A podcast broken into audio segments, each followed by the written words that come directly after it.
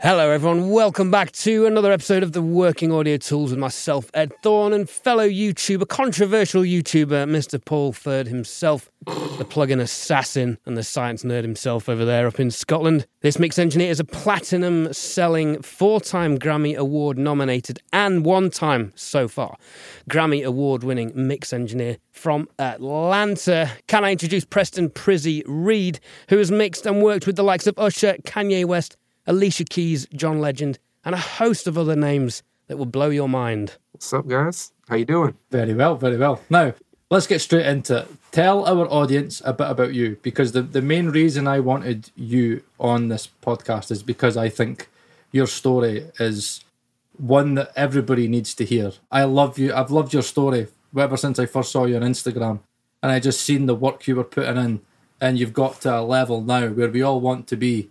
Um, and you've just done it through perseverance and hard work. Kind of a lifelong musician. My dad's in music. My mom loved to dance and just, you know, grew up around music. I thought I was going to be a drummer growing up. Didn't Another drummer. Oh, my God. Why is there drummers on this podcast? My God. Yeah, man. For some odd reason. Drumming. Then shortly after that, got into producing. This is, I don't know, twelve, thirteen years old. And, uh, yeah, I was that kid that just always wanted to make beats. I always wanted to find the guy that was rapping or somebody that could rap to my beats. I was always somewhat technical, so I loved computers. So I didn't really choose engineering. I feel like it kind of chose me in a way.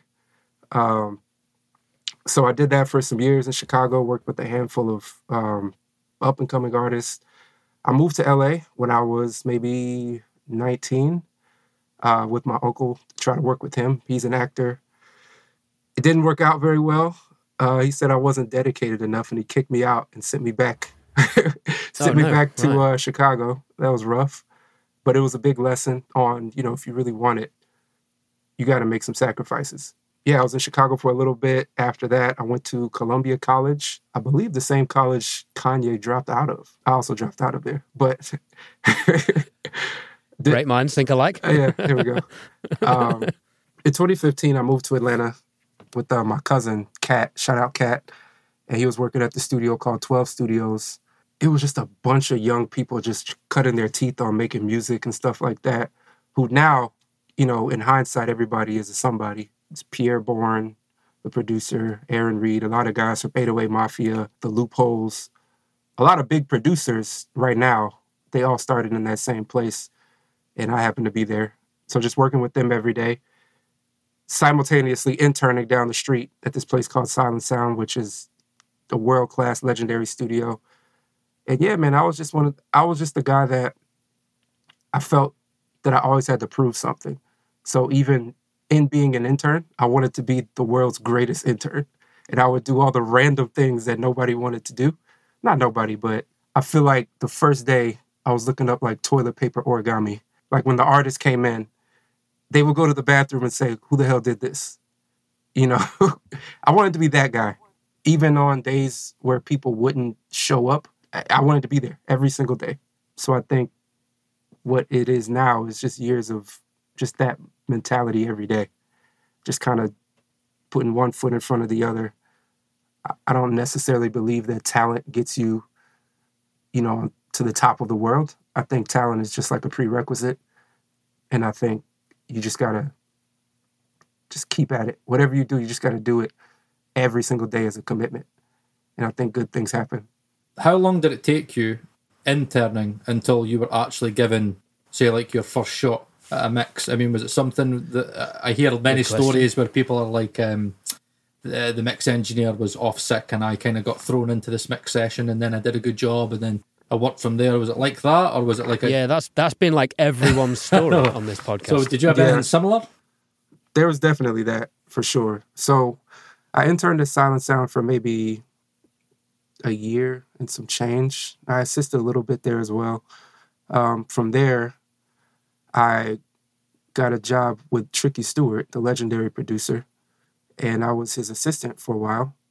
Um, but working under Sam Thomas, who used to be Brian Michael Cox's engineer. Um, and he was, you know, the older brother type. I just feel like he was just the Swiss Army knife of engineering. And I would just sit in the back of the room, just trying to be as valuable as I could with him.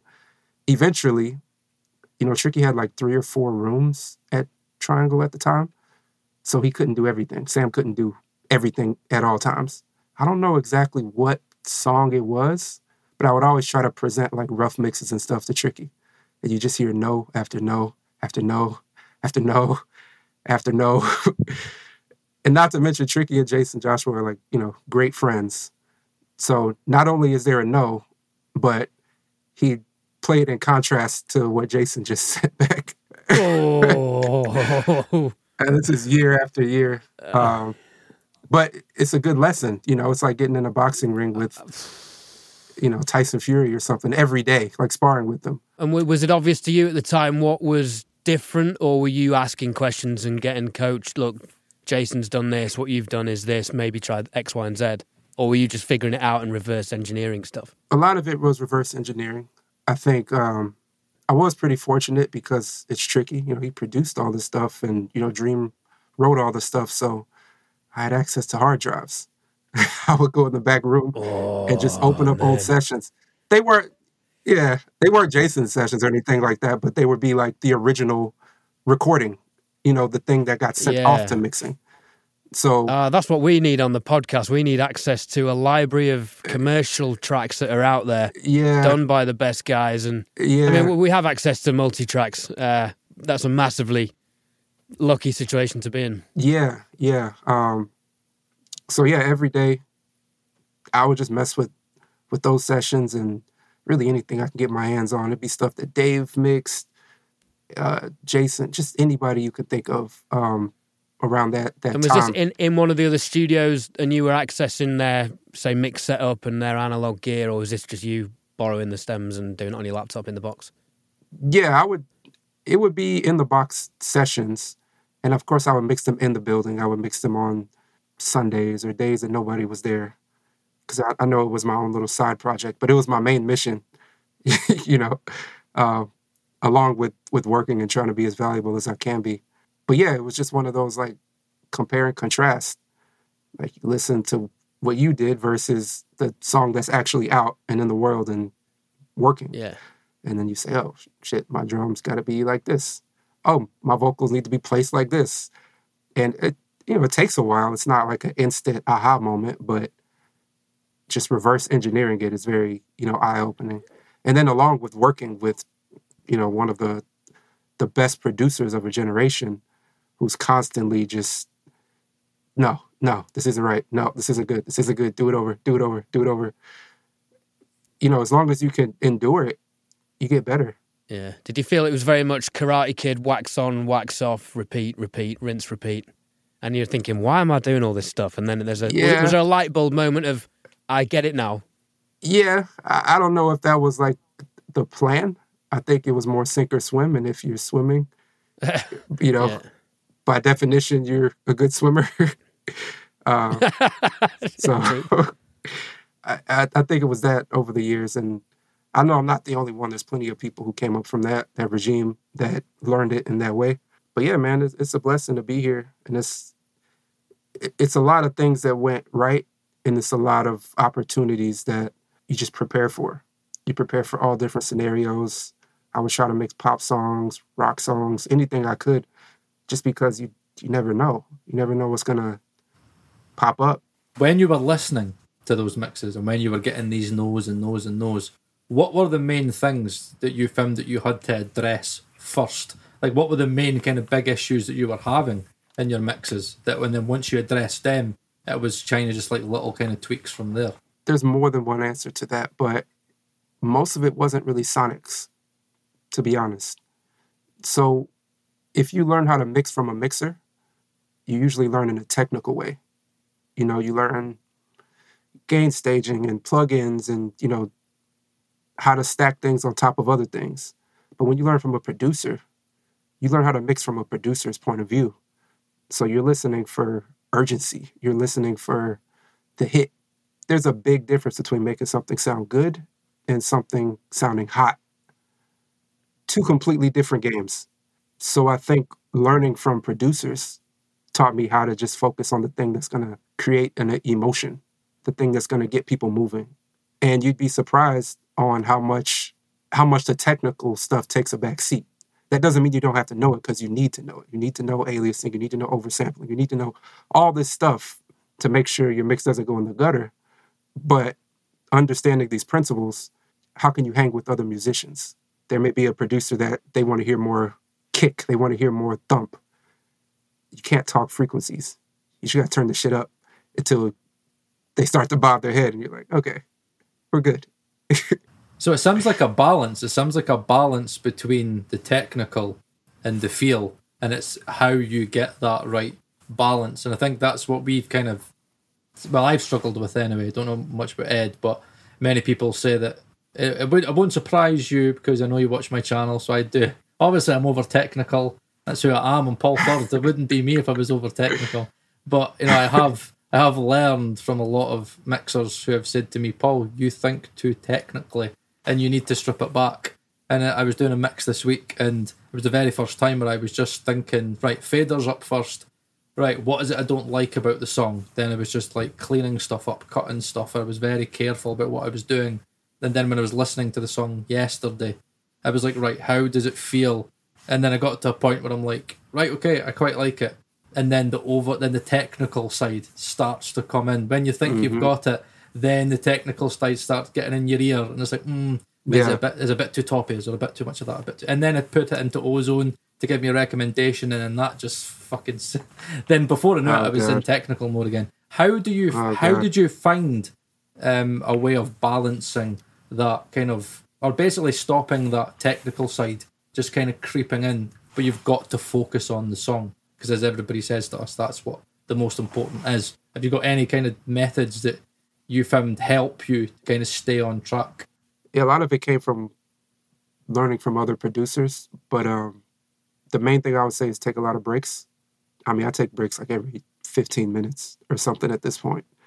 And I don't mean like real breaks, like, you know, go get food, go out to dinner type of breaks. But just stepping out the room, like whatever, you know, doing anything, going to the bathroom, stepping out the room, check your phone, something, just to kind of keep the perspective fresh and keep it musical. I think like in our generation of engineering and stuff like that, it's just too many options. And you're in a room by yourself. So it's like, you know, it could turn into an insane asylum fast, you know, especially if you don't have windows in your studio. Like, like my God. You're just alone with your thoughts, and you, your room's probably quiet if you have treatment. So that's another layer of it. So you always got to keep that musical perspective. You know, when you're working with musicians and just really musical people, at least for me, because I grew up, you know, playing drums and just different instruments, I always felt like a musician. Even if I'm not, compared to all the people who really do it, I always felt this need to like, how can I How can I jam with these guys? What is my instrument? Do you feel like your background as a musician and uh, and you were making beats from a very early age, I guess you were producing stuff by default doing that. Do you feel like that has had an influence on your mixing career? And have you been able to draw experience from that that you think has benefited your mixing? Definitely. Definitely. Um, just because you're going off of emotions. When you're mixing off of thought, like, I mean, you could pick anything apart. And truthfully, the only thing that makes something perfect is kind of social proof. If something goes ten times platinum, it's perfect. The world deemed it as the perfect song. If a Beatles song is panned way over here, well, that's that's perfect compared like how everybody sees it. It could be technically wrong, but if it feels right, it is right. So I think always kind of keeping yourself in check on how do you feel about it? When you play the rough, how do you feel? And if it gives you a feeling, how do you preserve that feeling while polishing some of the technical problems? And how long would you say it took you to get to a point where you really trusted yourself in terms of delivering that feel? Because it's so A, genre-specific, B, taste-specific. Mm-hmm. Was there a point when you thought, okay, my taste buds aren't quite in the ballpark? Yeah, basically, at what point did you feel like you could trust your own taste that it was right every time? I think it helps when you do stuff that people like. If you put anything out and you get any type of positive response, it kind of boosts your your sense of like, oh, I was right on that. I felt this and I did this and it worked. you do that a few times and you start to feel like, okay, I can trust what I'm feeling. I think only when you get the opposite reaction is when you start thinking about it and you start thinking, oh, is this good enough? Am I good enough? Like you just go into this dark hole that it's kind of counteractive to what you're trying to actually do. In terms of the way that you do your mix approach, do you take the kind of the Jaycen and like the Serban approach of, I want this to sound the way that it should go out? Or is there certain times where you sit back and, not that, no, I'm not way to say that you, you go, it's fine, the mastering engineer will pick up, pick that up. But, um, yeah. you know, is, is there, how hard is it, you know, to have that kind of thought of, mm, I don't want the mastering engineer to do anything. I want this, my version, to be the version that gets accepted and then it goes out. Um, so is yeah. it something where you take the Jaycen approach of, like, I push it as far as I can push it, send it out, and I my intention is that's going to be the final mix? Or do you always kind of have the mastering engineer in the back of your mind a little bit? Um, I feel like I'm somewhere in between those two extremes. And it also depends on the client. If I get something from, you know, a, a newer independent artist who they're trying to find their sound, I'll try to get it as close to the finish line as possible, what I would consider to be finished, just because there's it's kind of a blank page. You know, it's a blank canvas. But with an artist that's already established or an artist that they know what they want, a lot of times it's breaking a bunch of technical rules. And I try to make it loud. I try to hit as many checkpoints as possible on V one. Sometimes by V two, V three, it's closer to the rough than it is to V one of the mix. But that's their art. You know, like, who am I to say what's right and what's wrong? And sometimes, like, it comes out and it actually sounds really good. You know, so I, I try not to just throw it, dump a bunch of, you know, a pile of shit on the mastering engineer. But at the same time, like, I don't, I don't do a ton of pre-mastering. I'll make it loud and I try to, you know, avoid any frequency masking or any, you know, crazy phase issues. Now, the reason I always ask people that is, I remember I had a mix consultation with Warren Hewitt. And I remember I thought the mix was a little dark. And he was like, oh, no, it's okay, it's okay. The mastering engineer will pick that up. As long as the mix isn't terrible. He's like, this mix isn't terrible. That just needs a bit of a high-end lift. Mastering mastering engineer would pick that up. And then I heard the thing yeah. about Al Schmidt. I'm pretty sure it was Al Schmidt. And he was talking about the reason that he ended up adding, I think, a high shelf on his mix bus or whatever, was because every time he was getting the masters back, he realised that, oh, these masters always sound brighter than the mix that I had. Again, we had um, Tour of Medina on last week. And, you know, he was kind of saying, you know, I mix and master my own stuff. And that's kind of a way that many people do it, because you kind of, you don't need to think about the mastering engineer because you're taking the whole process from start to finish. So I've always found it interesting yeah. as a mixer, you know, those things where are, are you thinking about, you know, what most mastering engineers are going to do to the mix? Because I remember when we were in Abbey Road um, with um, with Jaycen. I make that sound like, yeah, we were just in Abbey Road with Jaycen. But it was a mix. With, yeah, it was a mix with the master. Yeah, it was a ninety-eight other people. It was a mix with the masters at Abbey Road. Yeah. Um, but he was talking a lot about how he sent a lot of mixes to mastering engineers. And he went, they've ruined it. Like, subjectively, I've heard, I've got that, got it back. And I'm like, damn, man. It's like, ah, it's, I don't like it. You know what I mean? So he, and I yeah. think that was the thing where he, in his mind, was like, right, not that he's going to try and outdo the mastering engineer, but he was like, right, what do I kind of know that they're going to do, so I just can kind of try and kind of, in some cases, damage limitation. And he was talking about the importance yeah. of finding mastering engineers that you trust, because you know that, you know, the yeah. two of you work together. In the same way that a producer finds a good mixer, a mixer normally finds like a good mastering engineer and stuff. So how have you kind of got on in your career, you know, dealing with the producer and then the mastering engineer? And like also the the artist as well, because that's a lot of hats socially that you've got to wear, and sometimes a, a yeah. lot of the politics that can be involved in that. That's the game, man. You're dealing with a bunch of opinions. You know, when you're in the group chat with the producer, the A and R, the writer, everybody. That's the game. You got to know how to how to juggle that type of stuff. But yeah, to your point, in that case, I do like to go to the same few people usually. Shout out Depp, you got to have him on here. Uh, my boy Mike Tucci, I work with him a lot too. Um, there's a handful of people that I, I really like to work with, and we could have those creative conversations um, from a mastering standpoint on this is what I like, this is what I have. If you can't beat it, I can send it like this. If you feel like you can do what I did better, I'll send it without this. It's very um, kind of team-oriented. With producers and tracking engineers, it's kind of a similar battle because a lot of times they send the rough. I mean, the rough might say two thousand twenty-one. It's like they've been, this has been their favorite song in their playlist for years. So you can't just go like pulling all the faders down and starting over. It's not going to happen. So you got a millimeters of space to work with to enhance what they gave you without changing what they gave you. Ed, we need to keep that in the bank. That's a great saying. That you've got millimeters of space to play with, especially when you're dealing with really good tracking engineers, really good producers. That's a great saying. Because I think that's exactly. something that m- many people, I think mixers forget that. And again, I think me and Ed have all been in the same boat. When you start out, you go, yeah, I'm going to do this and I'm going to do that and I'm going to add this plugin and that plugin. And you've got all these chains when, you know, you send it back to the, the producer or the artist and they're like, what the fuck have you done? What did you listen exactly. to the rough? What the, what have you done to our song? Like, what is exactly. this? Like, what is this? Yeah, exactly. And I'm not saying people don't do it. You know, it's a bold move. Um, but nine times out of ten, like, you're getting paid to do, to make micro changes, not macro changes.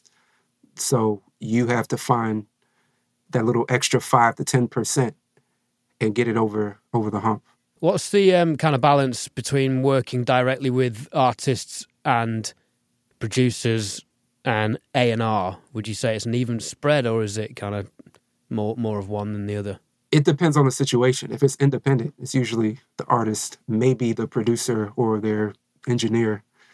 If it's a label situation, then it's the A and R, it's the manager, it's the second manager, it's the road manager. You know, it's like ten people in the group chat and you... And in terms of, second part two of that is, in terms of dealing with egos, you know, dealing with singers, as I know professionally, it's uh, well documented that you have to deal with those sometimes. Yeah. In terms of producers, what what's what's the industry like in terms of ego on that level? Obviously, don't name and shame unless you want to. But no, I mean, you get a little bit of everything. To be honest, there's people that are super cool. There's people that are, you know, not the easiest to work with. You know, it's a service, and you got to be professional regardless.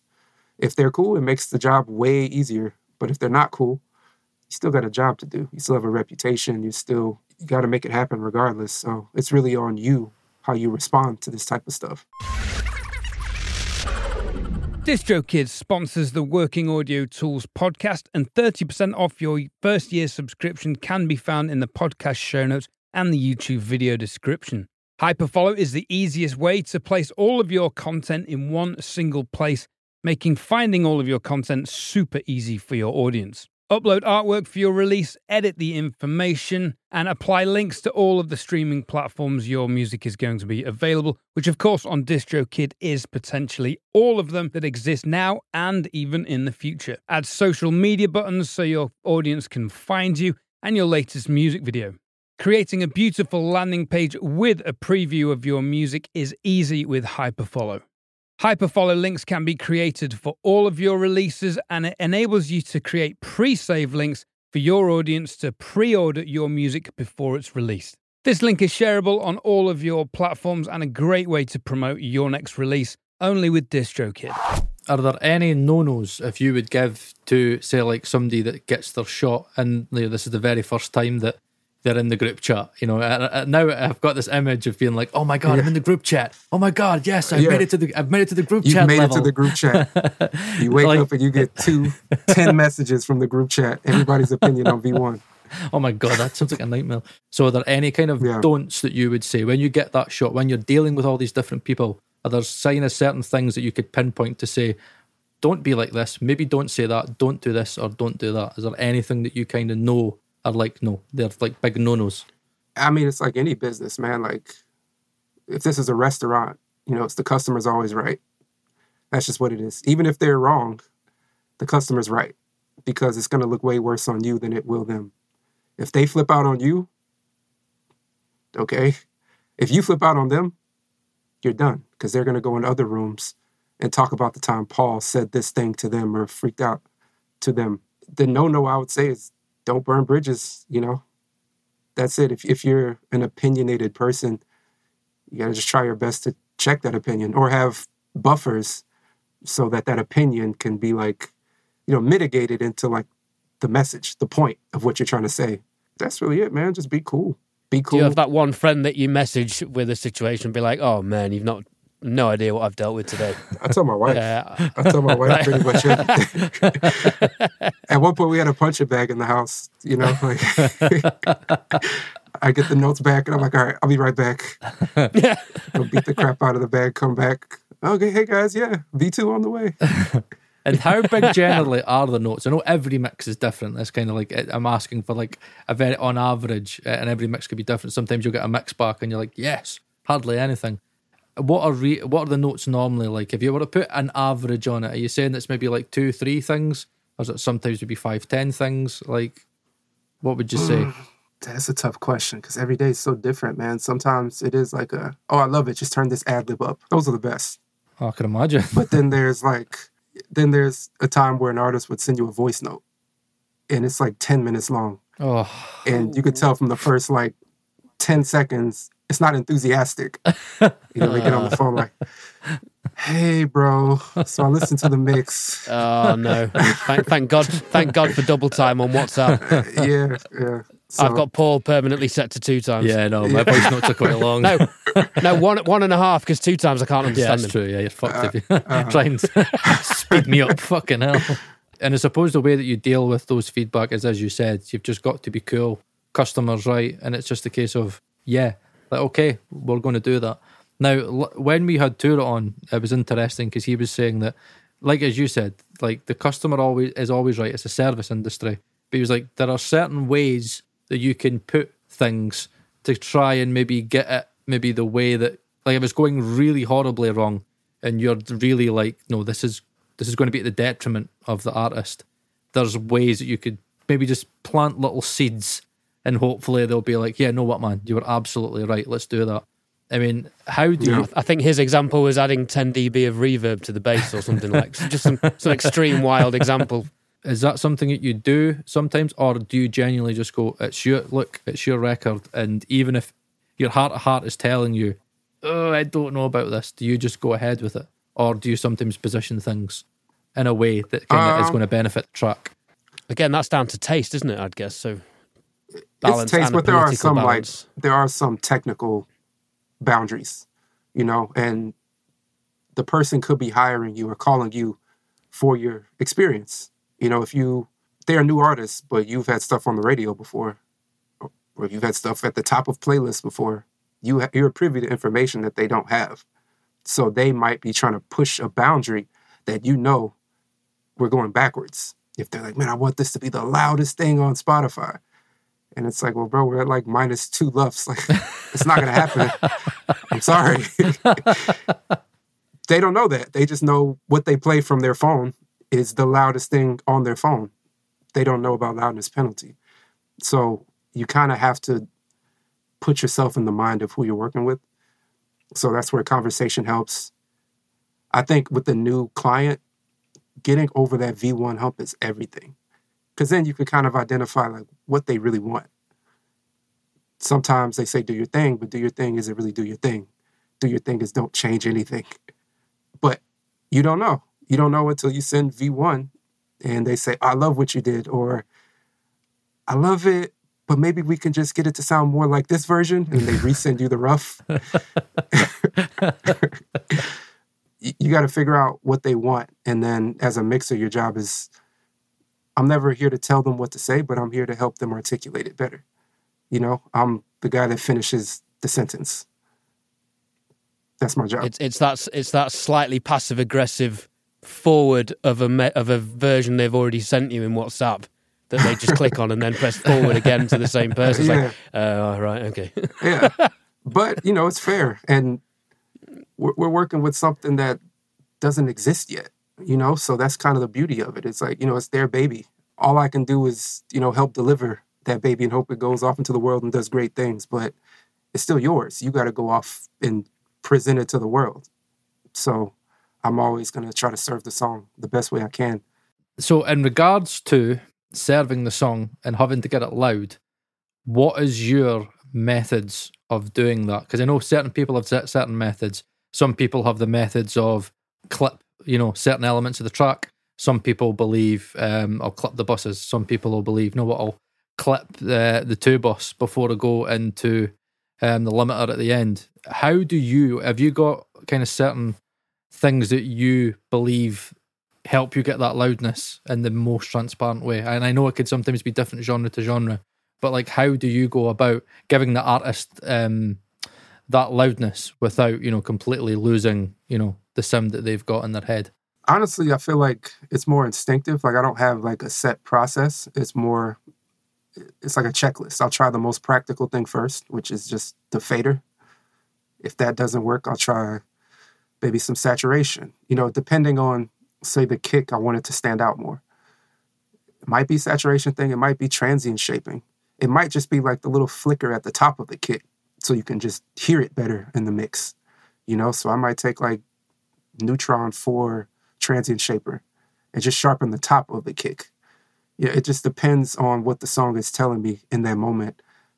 Sometimes I clip the two bus, sometimes I clip the master, sometimes I, I'll try it all.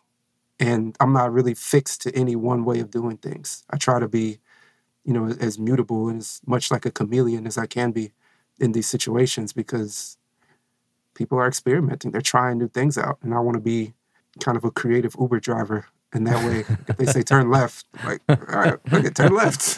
Like, and how hard was that um, at the start? Because I, that's something that me and Ed are, again, we've kind of been teetering on, you know, on how to get loudness, you know, without completely ruining the song. Is that something that took you a while to get? Or is that something that you kind of still feel you're sometimes still experimenting with to kind of get that kind of set of loudness? It's very genre specific. It's production specific, because sometimes things sounding really wide and bright make it feel a lot louder than it really is. Sometimes songs that are scooped feel a little louder, you know, kind of tapping into the whole Fletcher Munson curve type of thing. It's probably ten, fifteen different ways that, to me, songs can sound loud, and it really just depends on what people give you. If something is very like mid-rangey, like an R and B song, you don't really want to go scooping that type of stuff out just for the sake of loudness, just to say it's loud. You know, especially when we're in an era where a lot of stuff is getting normalized anyways.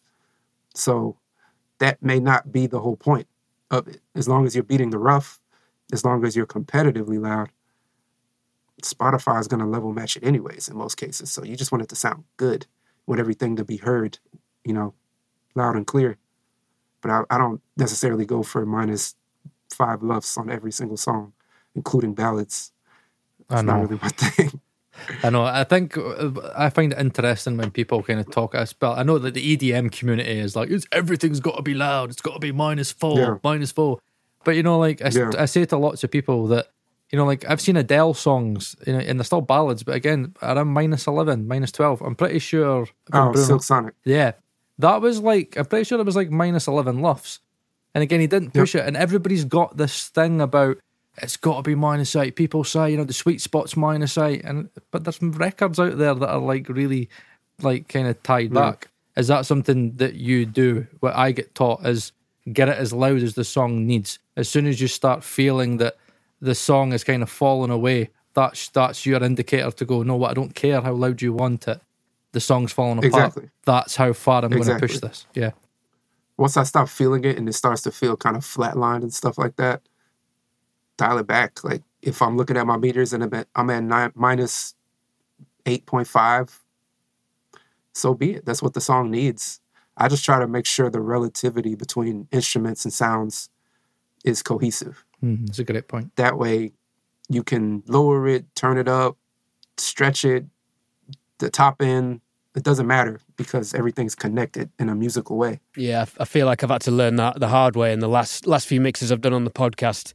As I've been getting used to my new speakers and Trinov, I have over-limited, and yeah, at the at the cost of the the lifeness and the open and the spaciousness of the mix, I think, which is a one of those frustrating learning curves that you just have to, right, that's gone out, put that down to experience, do better next time. Yeah. I've learned something, my ears are a bit, bit, bit better overall. It's a positive experience, if not frustrating. So Paul is a very creative mixer. Uh, it's well documented on this podcast with his mixes, to the point where he'd probably agree with me saying he quite likes to get the credit for his creativity, whereas I'm a bit more of a, a subtle mixer in terms of with effects, and I dare say a bit more song flow orientated. How do you draw a line between wanting to be creative and, again, wanting to be genre specific or following correctness guidelines? And for example, did you have any examples uh, with Tricky and comparing to Jason's mixes where you were maybe ed- schooled or, or pipped, so it was suggested you went in a different direction maybe in terms of creativity and effects? I think early on, especially with effects, that was kind of a challenging thing because I was so focused on trying to get things to sound good that I would just completely overlook effects. And then there was a time where I did the opposite, where I just tried to have the world's greatest effects on vocals that didn't need it at all. You know, and I would spend thirty minutes on some delay throw that goes all around your head and does all this cool stuff. And it's a complete side street to the actual song. And hey, you were just cares. ahead of the time. You were just ahead of Atmos, you know. Yeah. yeah. I wish I could have told the client that. But um, I think now I found a good balance, but I feel like as far, if I work on an artist, or if I work with an artist on an album, I feel a little more freedom to try things out because they're not coming to me with a single. They're not saying, this is the song, we got it as far as we can take it, just run the ball five yards and score the touchdown and just be happy you're on the team. It's not that type of game, you know. If, if it's fifteen songs, either one of these could be something. So let's try some stuff out, you know, and everything is a work in progress. So I might, I might drop the beat on different places. I might do some delay throws. Worst comes to worst, they say, cool. So all the things you just did, just mute that and we should be good. That happens too. I definitely feel a little more creative when I'm working on a body of work with somebody. Hey there, Ed here. You may recognise my voice from doing all the other DistroKid advert segments. This time I didn't want to just do a typical advert talking about stuff to do with DistroKid. I actually wanted to give you my feedback about the service because I genuinely do use DistroKid for uploading my music. And I know Paul does, and it turns out Dan Worrell does as well. I've used DistroKid since two thousand nineteen. As you can see on the screen, I have six releases so far. It is genuinely super easy to use.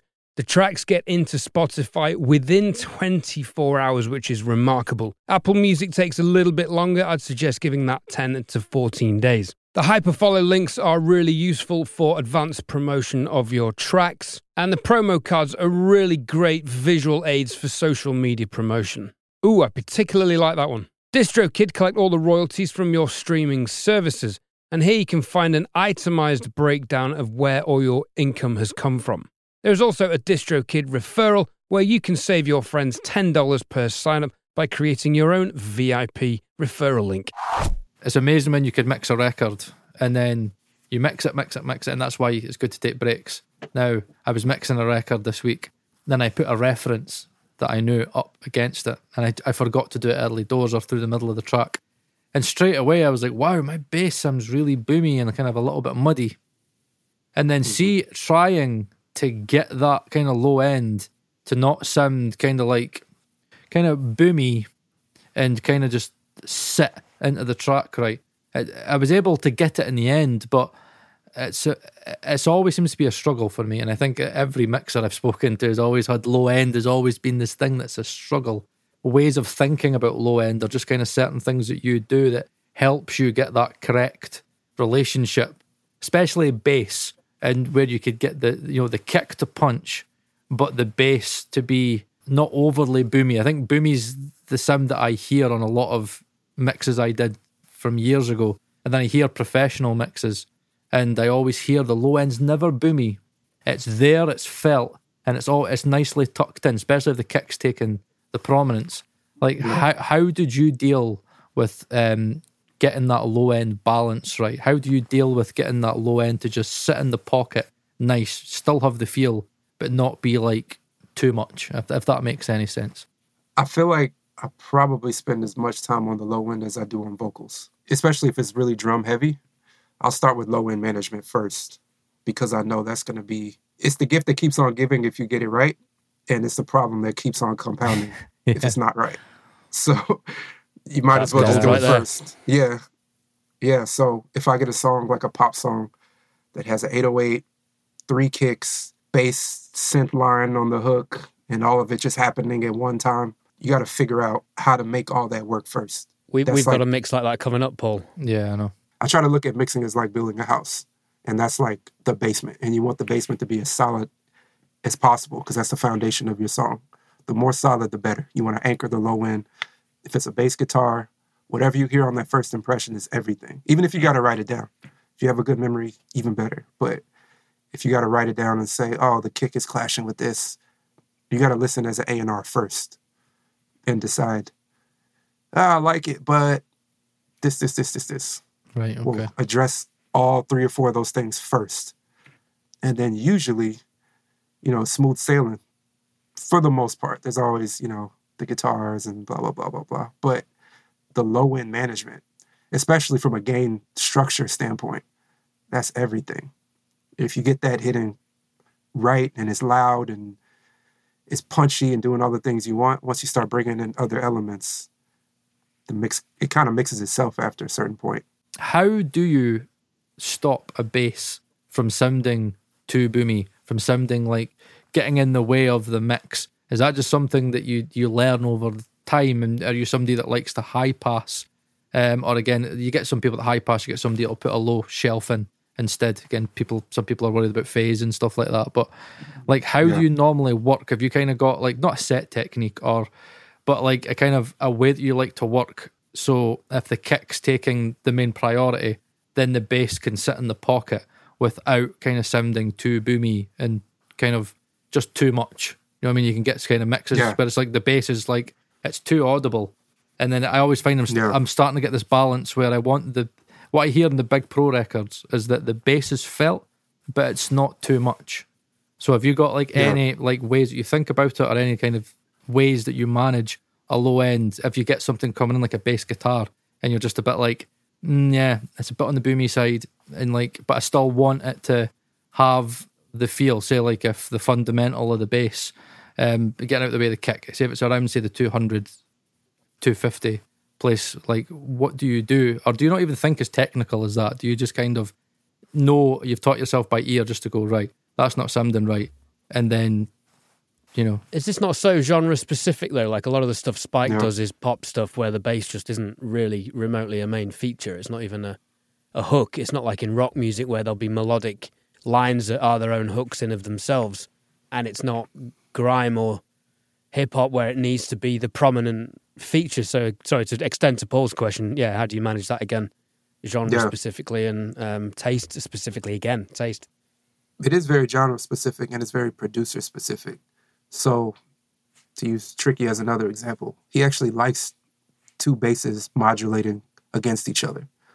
So, spending... Can you explain what you mean by that? So, say you have like a Moog playing and also an eight oh eight, or two different Moogs playing at the same time, or a different like lower Juno part playing at the same time. When they play together, they're going to do this weird modulating... Listen to like Rihanna, Umbrella, like the bridge specifically. There's two parts that are kind of fighting each other. But that's the whole point. It creates this tension. Oh, no, so if you start rolling one thing off or rolling anything off, you're going to lose that. And it becomes technically better, but musically, you're losing something. You're taking a step back. So in that case, leave it. You know, but in a traditional sense, I'll try to make the kick sit on top of the bass. Personally, I like to hear like a clear, defined kick. I sidechain every now and then. It's not common practice. A lot of times I'll just try to E Q and balance. Um, let's say like the sixty hertz area, something like that, just to make sure one wins. Even if you got to boost like a little bit on the kick and dip a little bit on the bass, you just want that little pocket so you can hear it and feel it a little more. two hundred is, is cool, depending on the genre. It's a very like kind of knocky frequency. In pop, it works really well. In hip hop, it depends on the song. But are you choosing a winner? Which one goes lower, kick or bass? Personally, like mentioning the kick to, to take up the whole top kind of middle and lower frequency. Best case scenario, the bass dips. But like I said, it's it's so hard to give you a straight answer because every song is just oh, yeah, so different. Definitely. I know that. I like to have a really big kick personally, but sometimes I do that and that's just not what the song needs. Sometimes the eight oh eight has to win. Sometimes the sub bass has to win. I'm working on this um, kind of Jamaican record right now, and the bass guitar has to be the loudest thing. The kick is actually in the backseat because it's kind of like a dub guitar type of thing happening.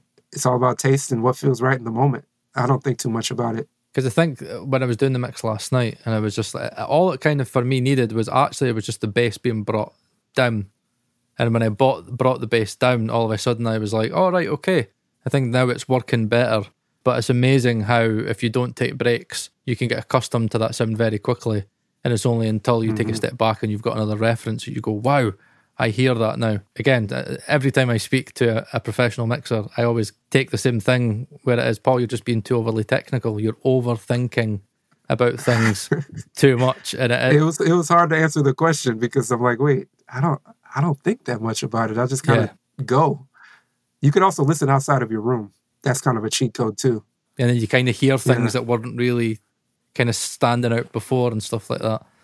Exactly. Yeah, I, I used to do that doing live sound. If I was checking the bass, I would walk into the next room and yeah. just check if it was a good good balance. I'd also be the sound engineer stood in the middle of the crowd with my fingers in my ear, ears like that. Yeah. And everyone's thinking, all the band are thinking, fucking hell, this, it's his sound. Does it sound that bad? And I'm not. I'm, I'm just, it's a way. Yeah. Those are two different ways of just disconnecting yourself so you're you're getting a fresh perspective. Yeah. Without having to ask. So them. To simplify yeah. it, would you kind of say probably the easiest, simplest answer for for a big technical guy like me is it's probably just level, and that's all it is most of the time. If you've got, say, the kick and the bass isn't really sitting right, a lot of the times you don't need to go for a side chain. You don't need to try and then try and go with E Q. A lot of the times it might just be right. Just bring the bass down and level, and just exactly. let that kick win. And do you f- so exactly yeah? So do you kind of feel that is probably what the most important thing for many. Um, people starting out mixing is is to focus always more on fader than anything else. And whenever you think, oh, I could maybe do this or take that out, or that's kind of clashing, just try and play about with faders and level, because I've been told that from a lot of engineers as well, that Paul, you'd be amazed at how much you could do with, with a fader and a pan pot. And that's a lot of the yeah. times, just that is genuinely all that you need. It genuinely could be as simple as that. Yeah, I mean, I know it's not the, the sexy answer in twenty twenty-three when, you know, there's a trillion plugins out there, but uh, it's the basics, man. Like, less is more. Plugins are kind of like makeup. Yeah, that's a great point. So, I mean, you just keep stacking makeup on top of it. Eventually, it loses its natural beauty. So, if you yeah. want more kick, like, you'd be surprised what zero point five decibels does on a kick. Yeah, my mate Al Lawson, shout out to you, Al. He's a, he's a, he's, I think he's our number one fan of the podcast. Um, he's uh, he works for Jay Reynolds in London, who's worked for loads of people and does a lot of his Atmos mixing. If anyone needs Atmos mixing, shout out to Al Lawson. Um, and he he's a recording engineer, and he worked with um, Bob Clearmountain for two weeks on nice. one occasion. And I just said, and he said, everyone asks me, what's the secret? And he said, there is no secret. He doesn't do anything. He just just how he raises the faders and pans stuff to his taste is what sets him apart from everyone else. Yes, there's, you know, there's there's phase things, there's E Q things he can do, but he just said it's just his how he balances the faders. Just that's taste is specific to him, and it works. And his mixes transcend multiple decades. They still sound better than a lot of stuff on the radio does now, and it's it's yeah. remarkable. Yeah, volume, E Q, little compression, like it could take you far. Then the other stuff just becomes that much more effective because you got the right balance and the right foundation. And do you think that maybe that's been a, a bit of a bad sight about the way that um, YouTube has kind of taken over kind of the audio industry a lot, especially for those kind of starting out, that there is a technique and there's a hack and there's a trick for everything, and there's people obviously trying to sell plugins and so many things. It's like, you need to do this trick and that trick and that trick and that trick, and so-and-so does this and so-and-so does that. Do you think that that's maybe the downside of all this, that is clouding everybody into believing that mi- the art of mixing is actually way more simpler than what it actually is, and that people are being distracted by all this overcomplication and by c- creating all these chains and getting all these plugins and using all these different things? You're actually hurting the mix more than you actually are bettering the mix. Do you, do you, would you maybe say that modern engineering has maybe got a bit overcomplicated, maybe because, again, they don't maybe have the the influences that you had and the mentors that you had kind of growing up that would teach you, right, no, just chill out, right? Let's just kind of do things simple and don't lose the song. Do you kind of feel that that is something that maybe needs to be pushed more, is just how simple mixing actually is? Because I think we all we all listen, and me and Ed do it all the time, listen to Spike, listen to Ster- Servan, listen to Jaycen, yeah. and you're like, yeah. I, I, no, no, they must be doing this, they must be doing this special trick, they must be doing this, no, they, no, no, how could their mixes yeah. sound like that? Paul Paul regularly says there, there, there's something they're not telling us. There's something yeah. they're not telling us. yeah. But do you think that's no, I mean, because we overcomplicate things? Do you think that's big, a big part of it these days? I think we're in the generation of everybody's working in isolation. So there's a disconnect of just learning from somebody like a Bob Clearmountain era engineer just saying like, yeah, your favorite song I did with just faders and one compressor, or just kind of debunking the mystery behind it. And there's so many cool toys and plugins and things like that that it's easy to go down that rabbit hole right now. But in reality, it's a team effort. A great song is a great song because it was written well, it was produced well, it was everybody played their role well.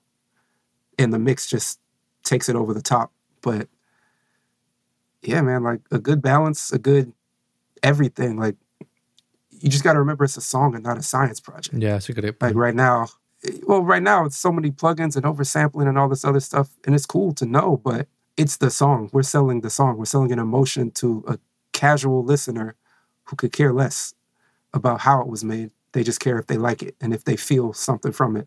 Find good producers, find good songwriters, find good artists, and just try to find the magic. I think that's the, the best way to do it, and let the plugins serve you. No, I think it's a but, great point, yeah, because I think, I think many people get surprised when... Obviously, what I do on my channel, and I do all these tests, and I think I always say to people, it's good to know why things do what they do. And that doesn't mean necessarily that you need to use them, but it's good to know that if you get yourself in a sticky wicket, then you kind of can problem solve and kind of work the way back. But, you know, when I mix, I am finding that less is genuinely more. And it seems like yeah. every mix I do, I'm taking less plugins off. Like this was the easiest mix I've ever done with Process, and it was just a bit of stock E Q, the odd compression where I felt that I needed it, a little bit of mix bus processing. It, it was only things if I felt I really, really needed it.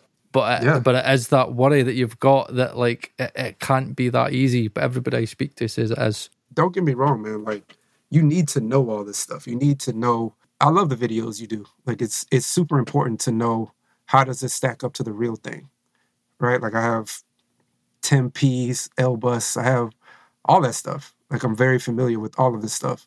But again, when you're in the heat of the moment in a mix that needs to be turned in in a few hours and they just sent you the files five minutes ago, it's no time to start experimenting with which S S L bus compressor is better than the other. This is when you need to know the day I spent last week figuring that out, now I'm going to use this compressor from last week, you know?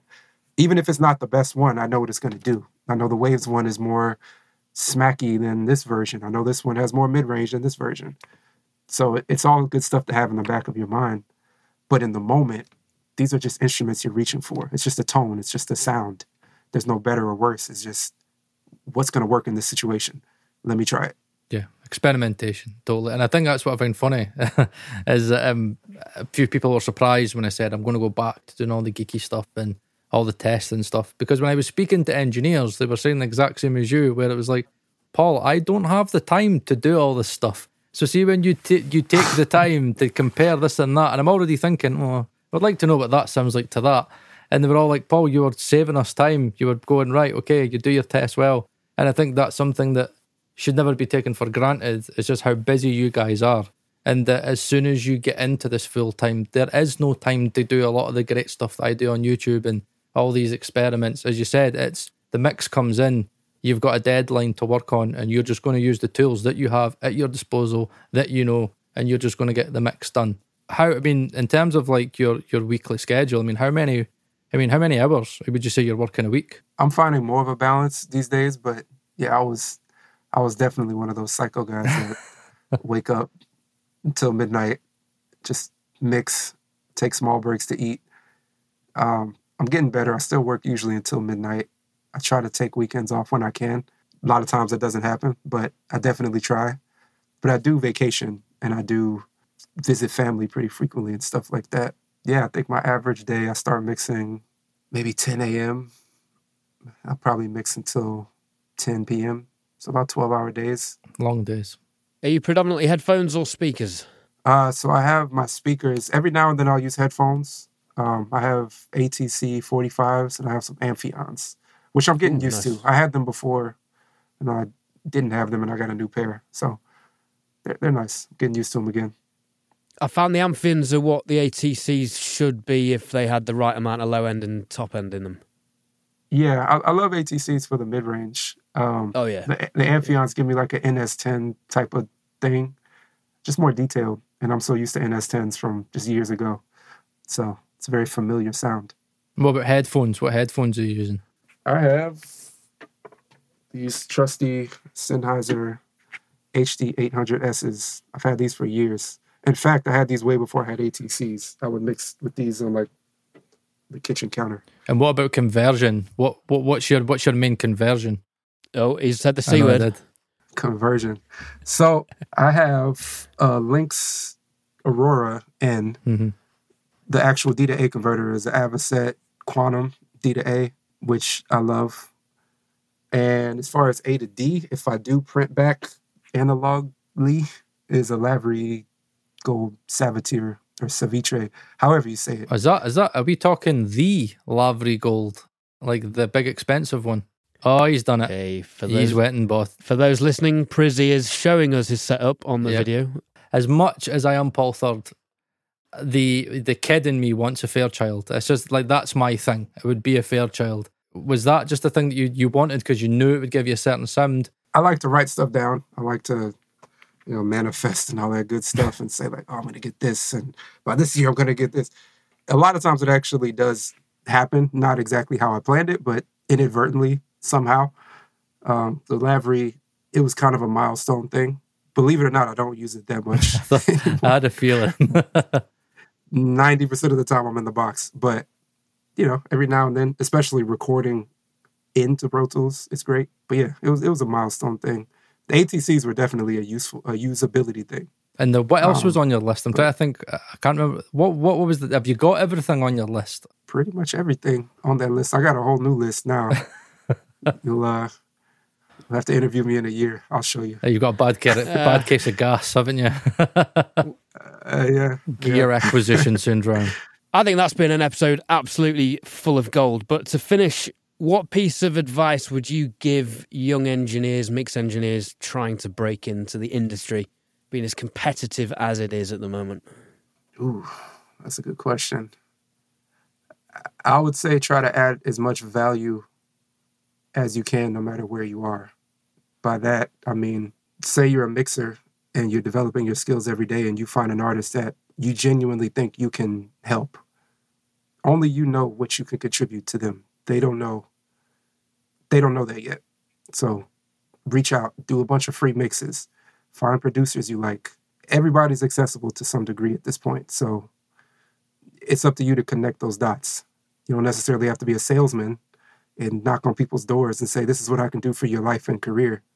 But you can reach out, D M them, see what they say. Say, hey, I, I love your music. Do you mind if I take a stab at mixing one of your your songs or something? You never know what that could lead to. I feel like that's the best way to try to break into the game right now, because it is it's super saturated and it's hard to stand out. And I would say that is probably the, the main advice that I think we should always remind people about, that again, networking is a big part of the industry, um, and essentially don't be a dick. Yeah, don't be a dick, right? Just be as nice a guy as Prizzy is, because I, man, you must be like the most chilled guy I think we've ever had on this podcast, man. Like, I, I, I couldn't even imagine pissing you off, man. You're just like so laid back. And I, and I think that's a big thing, is that, again, how you project yourself is, you know, a big part of this industry. Because again, if people kind of, even if people were to watch you in certain, because I know you've done other stuff, and I could just imagine many people meeting you being like, "That's a nice, chilled, cool cat, man." And if you come across as an egotistical maniac, you're not probably going to get many gigs. People won't want to work with you. Not that it's a personality contest, yeah. but you know what I mean? Just, yeah, don't be a dick. Don't burn yeah. bridges. And yes, mixing isn't as, as difficult as Paul Third thinks it is. It is, an, it is an art at the end of the day, and it is something that you need to uh, practice, practice, practice, practice, practice until you get it right. And yeah, let's leave it at that. Prizzy, man, it has been an absolute honour to have you on the podcast. Thank you very much for taking man, up thank you guys. Uh, your time this week. And yes, um, for anybody who doesn't know right now, Ed's not feeling very well. We'll cut this bit out, but he's actually having a, a bit of a coughing, a coughing breakdown. He's not feeling very well. So it's fine. I'll end the podcast there. So ladies and gentlemen, hope, hopefully Ed's um, able to come back. I don't know. I think he's away. I think that's him done. Definitely that's Ed done. So there you go. Ed, are you, are you still here? Still there? I'm still here. Prizzy, you're a gentleman. Thank you. It's been emotional. We'll see you on the next one, guys. Thanks for listening. Appreciate you guys. I'll see you.